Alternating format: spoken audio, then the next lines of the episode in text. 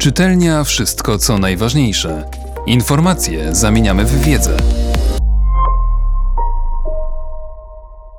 Kapitan Barry Sheehy Nie ma wspanialszych sprzymierzeńców niż Polacy.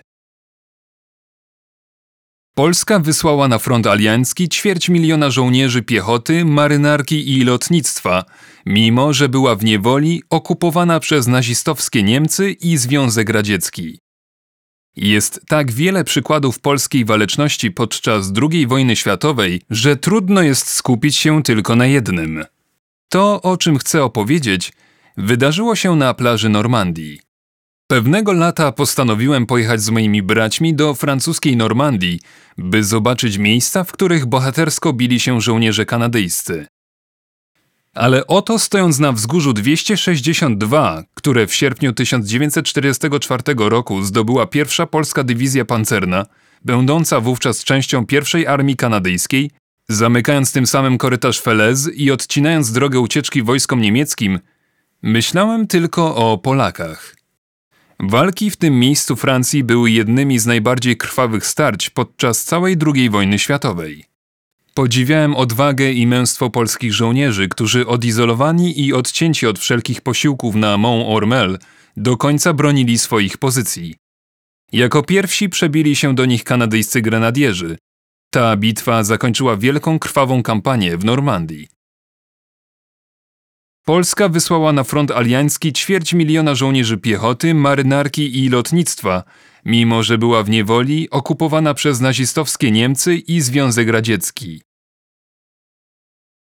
Bohaterscy Polacy służyli w każdej większej kampanii wojennej, włączając w to bitwę o Anglię, bitwę o Atlantyk, zmagania w północnej Afryce, we Włoszech, Normandii i w całej północno-zachodniej Europie. Polscy kryptolodzy odegrali kluczową rolę w rozszyfrowaniu niemieckiej enigmy, co było jednym z największych naukowych osiągnięć w tamtych czasach i skróciło wojnę o dobrych kilka lat. Jest tak wiele przykładów polskiej waleczności podczas II wojny światowej, że trudno jest skupić się tylko na jednym. Weźmy ostateczne natarcie na Monte Cassino, które prowadzili Polacy wraz z Kanadyjczykami, lub dywizjony RAF-u 302 i 303 w bitwie o Anglię, czy wreszcie niesamowite bohaterstwo polskiego niszczyciela Pioruna, który zaatakował najpotężniejszy okręt wojenny w tamtej części świata Bismarcka.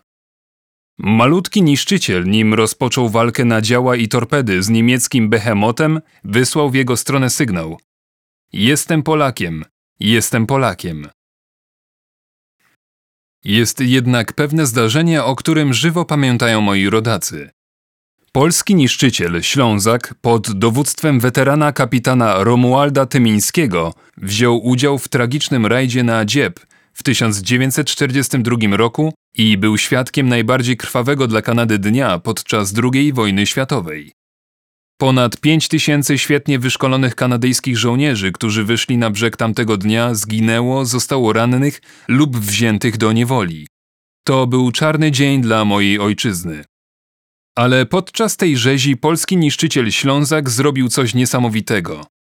Kapitan Tymiński, widząc jak na plaży trwa hekatomba Kanadyjczyków, zignorował rozkaz trzymania się z dala od brzegu i podpłynął jak najbliżej, by osłonić ogniem kanadyjskich żołnierzy. Okręt był tak niebezpiecznie blisko mielizny, że wszyscy byli pewni, iż na niej osiądzie. Strzelając nieprzerwanie z dział w stronę niemieckich stanowisk, zatrzymał się tuż przed płycizną, a polscy marynarze ustawili na plaży działka przeciwlotnicze, z których prażyli do niemieckich samolotów. W krótkim czasie strącili cztery nacierające maszyny. Kiedy nadszedł rozkaz opuszczenia plaży, Ślązak wziął ze sobą jeszcze 85 kanadyjskich żołnierzy a prawie połowa z nich to byli niezwykle zaprawieni w boju ludzie Królewskiego Regimentu Kanady. Ci twardzi weterani z frontów zachodniej Europy patrzyli na kapitana Tymińskiego i jego załogę jak na bohaterów. Kapitan Tymiński po wojnie osiedlił się w Kanadzie i został honorowym członkiem Królewskiego Regimentu Kanady w uznaniu jego odwagi pod dzieb. Jest pochowany na polskim cmentarzu marynarki wojennej w Gdyni.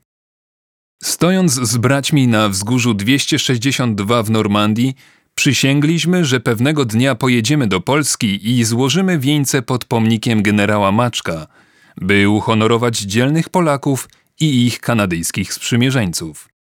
Po 20 latach od złożenia przysięgi, w październiku 2018 roku spełniliśmy te obietnice. Czytelnia Wszystko co najważniejsze. Czytał Mateusz Mleczko.